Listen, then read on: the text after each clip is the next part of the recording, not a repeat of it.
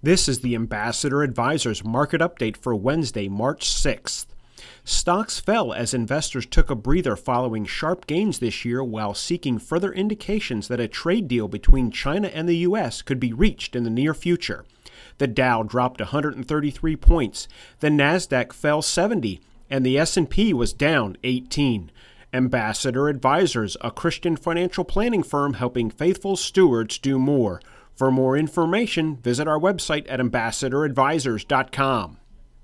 Securities offered through American Portfolios Financial Services, member FINRA SIPC.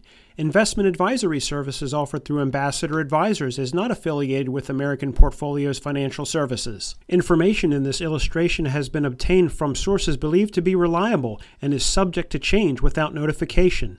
The information presented is provided for informational purposes only and is not to be construed as a recommendation or solicitation. Investors must make their own determination as to the appropriateness of an investment or strategy based upon their specific investment objectives, financial status, and risk tolerance.